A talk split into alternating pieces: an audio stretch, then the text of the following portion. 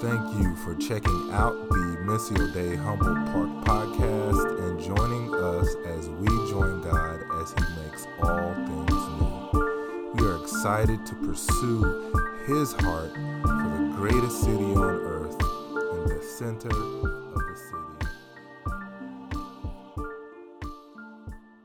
So we're going into a little, a small, a mini series that is um, called Chicago Healed. And so I'm going to be taking different aspects of negative things that Chicago is known for and um, show how scripture counteracts those and how we are called to counteract those. That we would imagine that all the things are going in our city, that they would be healed. So, corruption, violence, um, division, and then there's uh, corruption, violence, division, and there's one more. It's bad, but but today we're going to be talking about corruption. That in this city that you know is known as such, everybody here loves the city so much, and you go other places and go, "Oh man, I heard about Chicago. Would you guys get another alderman indicted?" Yes, yes, we did. Another alderman was indicted and maybe a governor, and you know, these things that is, I hear it's the last great American city, so it has all the great American problems really jumbled into one thing. And so sometimes we go out and travel other places and we're a little ashamed of we're from Chicago. But our food, our food is amazing now. we may have a little bit of, um, of things going on, but our food is amazing. And so what I feel like is the best way to counteract some of these uh, negative things that our city is known for is to think about the, the blessed nature of the Beatitudes. The Beatitudes are these blessed phrases that Jesus says, and he's upon a mountain, and you imagine Jesus is teaching on this mountain. And in the Old Testament, the uh, Moses had to ascend the mountain to meet with God. In the New Testament, Jesus ascended the mountain to teach. And he gave a whole different law. It's about who you are, the be attitudes. The law was all about what you shouldn't do. Thou shalt not kill, thou shalt not covet, thou shalt not, thou shalt not. The problem with thou shalt not is it doesn't tell you what you should do. It just tells you what you shouldn't. But Jesus said, Blessed are the peacemakers, blessed are the merciful. Blessed are those who hunger and thirst for righteousness. So we're going to see how these blessed sayings counteract exactly what goes on in our city. But what happens in our city is really what dwells in the heart of men and women and all of us. That sometimes things that really show who we are, we hate the most.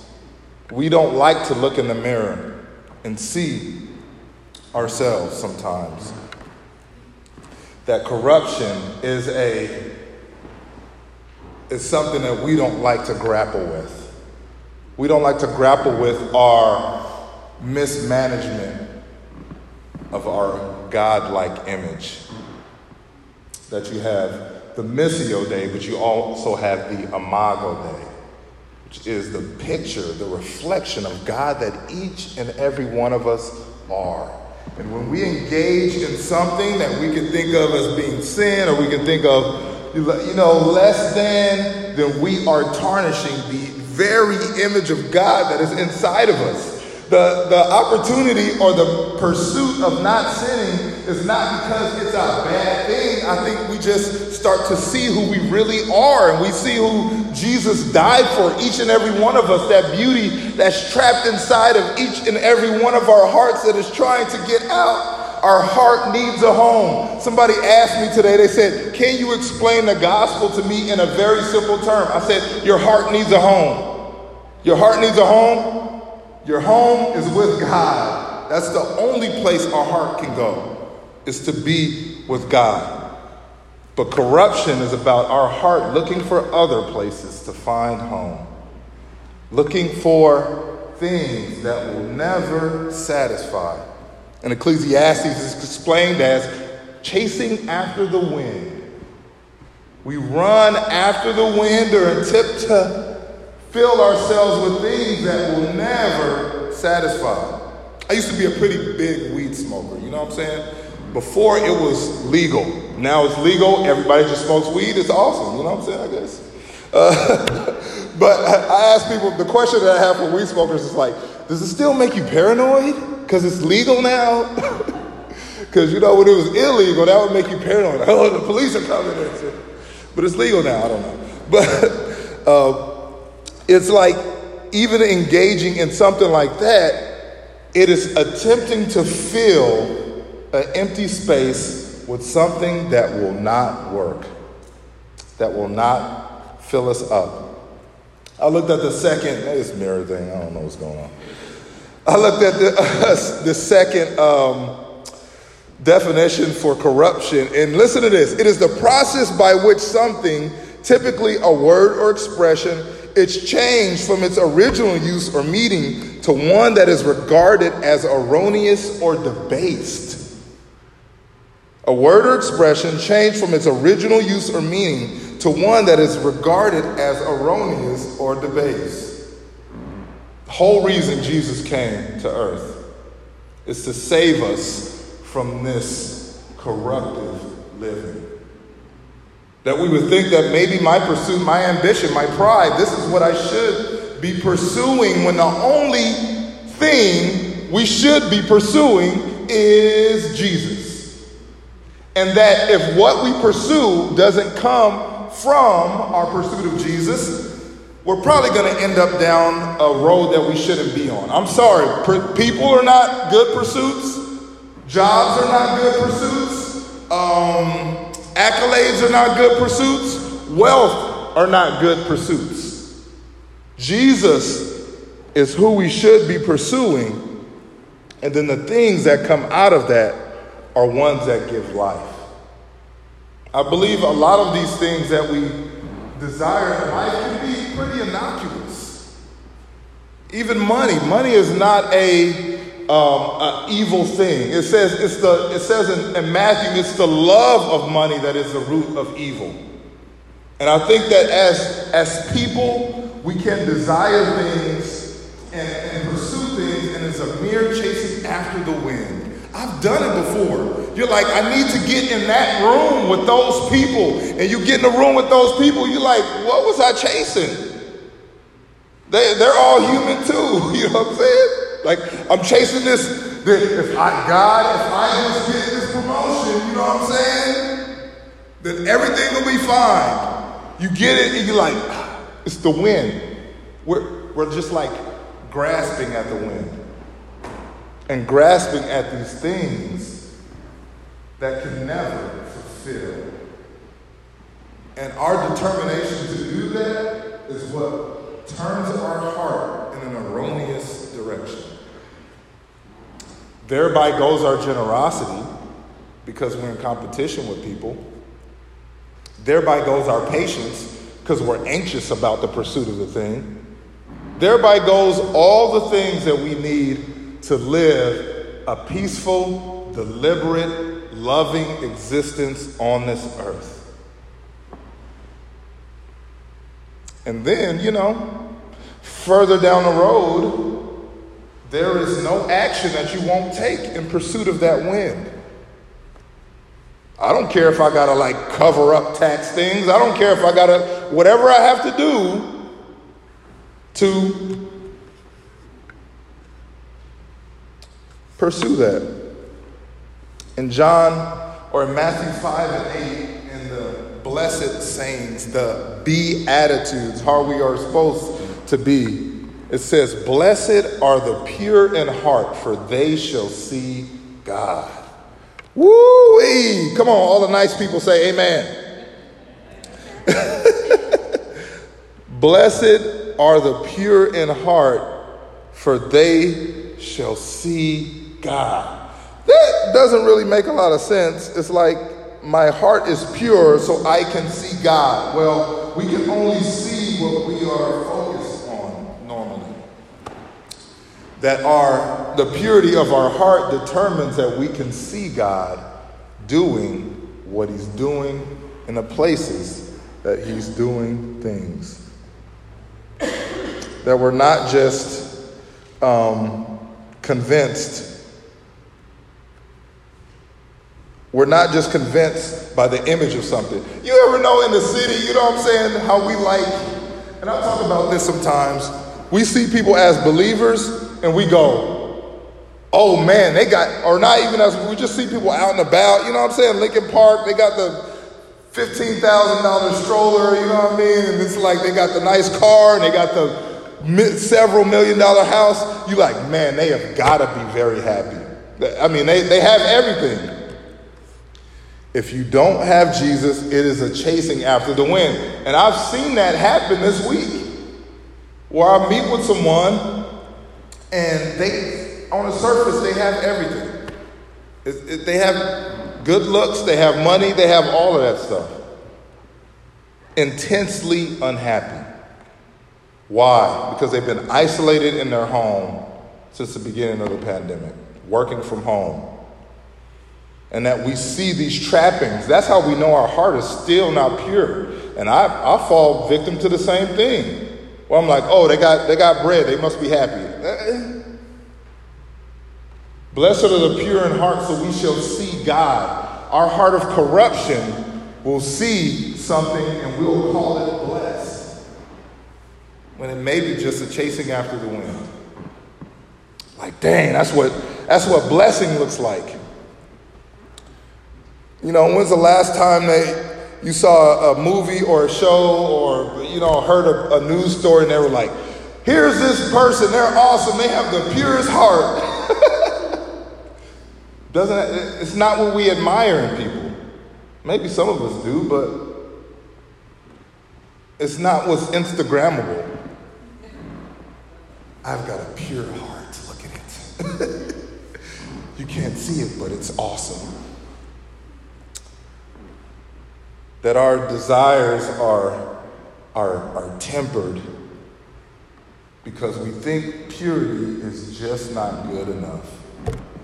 We think like the pursuit of Jesus and the pursuit of his kingdom is just God is not going to show up. He's not going to satisfy. He's not going to fill us. Blessed are those who hunger and thirst for righteousness, for they shall be filled. To me, that goes with blessed are the pure in heart, for they shall see God how much faithfulness does it take to turn the other cheek when it seems like the wicked are prospering?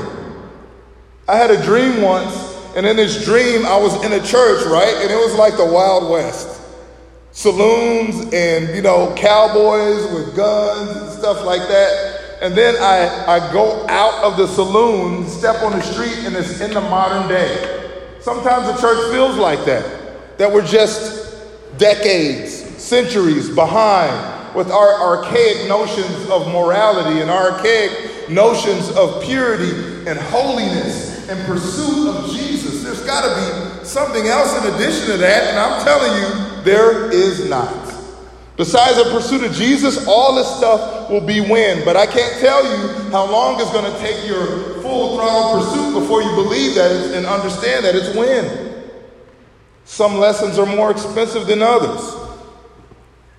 Some things are more enticing than others. This is from our corrupt, dark heart that just, just needs to find our way by things. One of my favorite verses, probably easily top five. Keep your heart with all diligence, for all out of it spring the issues of life. In the NIV, it says, Keep diligent watch over your heart because from it spring all of the issues of life. Understanding that when our heart is starting to go in a certain direction or there have been things that are planted and are growing out, how do we pluck those? You know what I'm saying? If anybody has ever had a garden, you know you got to get out there and get on the weeds. You, you, it'll be a few days and it's like a jungle back there. You're like, what the? Now imagine your heart. We go years and years and years with things in our heart, and then they grow up to a plant that chokes us and we don't realize it. We don't know how we got to that point. We don't know how we got on a far road. That this discipleship, it does take discipline to look into who God has called us to be. This pure, this pure heart that wants nothing but Jesus. I offended my son this week by telling him that I loved his mother more than him. he was like, what, what? We're your children. We're like your flesh and blood. I'm like, so what? your mother was here before you, and she will be here after you. You are, you know what I'm saying? There is a hierarchy. You know, Jesus is number one, my wife is number two, kids are number three, and then everybody else is after that. You got to keep that order. You know what I'm saying? Because I'll get it twisted, and I'll be running to save the world and minister to everybody, and my family ain't seen me. They don't know who I am. That it's important that we love Jesus with all of our hearts. And so, how does that work on this earth if I got a hierarchy? You just said something about lists. It's crazy, man. You just said you got a list. But what happens is I get to love the world through my love for Jesus. I get to love my wife through my love for Jesus. I get to love you all through the love for Jesus. That's why it's necessary that I'm closest to Him. And a, and a heart that is bent on corruption seeks distance from Jesus. Oh, man. You're going to ask me about that one thing if I get in your presence, God. I already know, so I'm just going to avoid your presence, and then my anxiety is going to skyrocket, and I'm going to be upset, and I'm going to begin this loop, loop, loop, loop, loop of staying by myself because nobody understands me and nobody cares. And God is like, just drop all that crap so you can come to me. I just want you. I don't care about any of the stuff. I don't even care how you got here. I don't care if you got here by being um, at rock bottom. I'm just glad you're here. Prodigal son. We think through all the stuff that he did wrong, not the fact that he was courageous enough to go home. Keeping watch with our hearts and knowing that we shall be filled when we hunger and thirst for righteousness. We hunger and thirst for this earth to be empty of corruption. We hunger and thirst for Chicago to be known as a city on a hill. We hunger and thirst for there to be no division. The street. We hunger and thirst to know that it won't be like, oh, what neighborhood you live in? Oh, no, what race are you? I already know what neighborhood you live in. Yep. I know where you live. It's pretty easy. I used to drive Uber. You could tell where people were going by their name. One day our city won't be like that. But us as believers, it takes us to walk in this heart of, of purity. We can't like get in there in the race with everyone and be set apart. That we have to understand that a pure heart is more than enough for God to change this world with us of generosity. I'm not going to read it. You can read it later. It's the story of David and Abigail. David, of course, was anointed king. Yes, David, you are king. Wow. Okay, let me walk up to my throne. Nope, nope, not quite yet. You got 17 years of wandering before that ever happens. You got 17 years as a hunted vagabond before you ever walk into your kingdom as king of Israel and Judah. But in the process, he was, you know, hanging out in the field outside of this guy named Nabal, Abigail's husband's place. He was having a time of shearing sheep. Now, David was hungry, and all his men were hungry because they didn't have a home, but they were out there protecting the shepherds. So they said, hey, He's shearing sheep. It's almost like a harvest, but for someone with animals. And he has all this money, and it's, you know, they're drinking, it's merry. Let's go ask for something. So he goes there and asks for something. Nabal essentially says, F you. David is like, Do you know how many people I've killed? so his servants come back and tell him that he said, F you. And so David is like, All right, man, get your Uzis, you know what I'm saying? Get your uh, machine. We're going to go take this dude out. They're on the way to do that. And Nabal's very wise wife is like, no, don't do that. Don't go. I know who you are. Your reputation has preceded you. Here's some food, because I know you're hungry, hangry, obviously. Here's some food, and don't kill everyone in our family. David's like, all right, but you got to talk to this dude. And eventually, Nabal just falls down and dies. And David marries Abigail. It's interesting, this story, thinking about Nabal as a man of ambition, as a man whose heart was chasing after all of those things. But he forgot the simple ways that you're supposed to walk in life, which is one is gener- in generosity. And even in his wealth, he could not be generous to someone who had protected even his flock. And David was known as a man after God's own heart, walking with his pure heart, although he didn't always make the right decisions, that his heart was one that was after the Lord to pursue God in every way imaginable. And here is um, Nabal standing in the way of even giving him food because his heart is like, I am the ambitious one, I am the wealthy one. Why would I give anything away? Our generosity is choked by corruption because we can't let anybody get a leg up on us. And if I give you something, that means you have leverage over me. Anybody ever think about that? The relational leverage that goes on in life? When, if you're married, it's easier to understand how that works. I did this for you, that means I have the leverage now, okay? So you got to give me a back massage. You got to do all this. And it's my birthday, so, you know. Who has the leverage? And I'm talking to my son about this, and I'm like, we don't have a choice as believers. We always give up the leverage.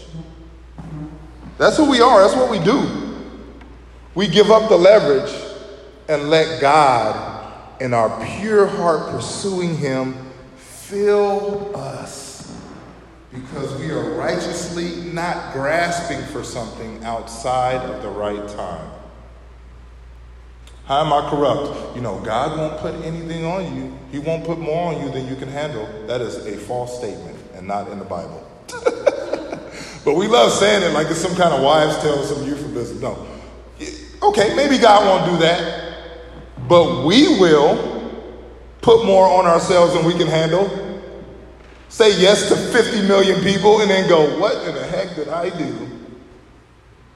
How, how is that supposed to work?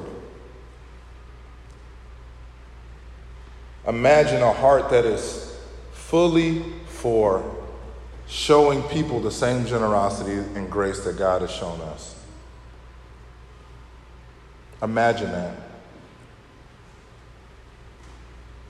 Not seeking our own ambitious, uh, our own ambitions, but constantly letting people go first. Somebody asks me to go a mile, I go two miles with them. I can't live that way. I'll just be a doormat. Not according to Scripture. And only if you lose your life will you gain it. Blessed are the pure in heart, for you shall see God.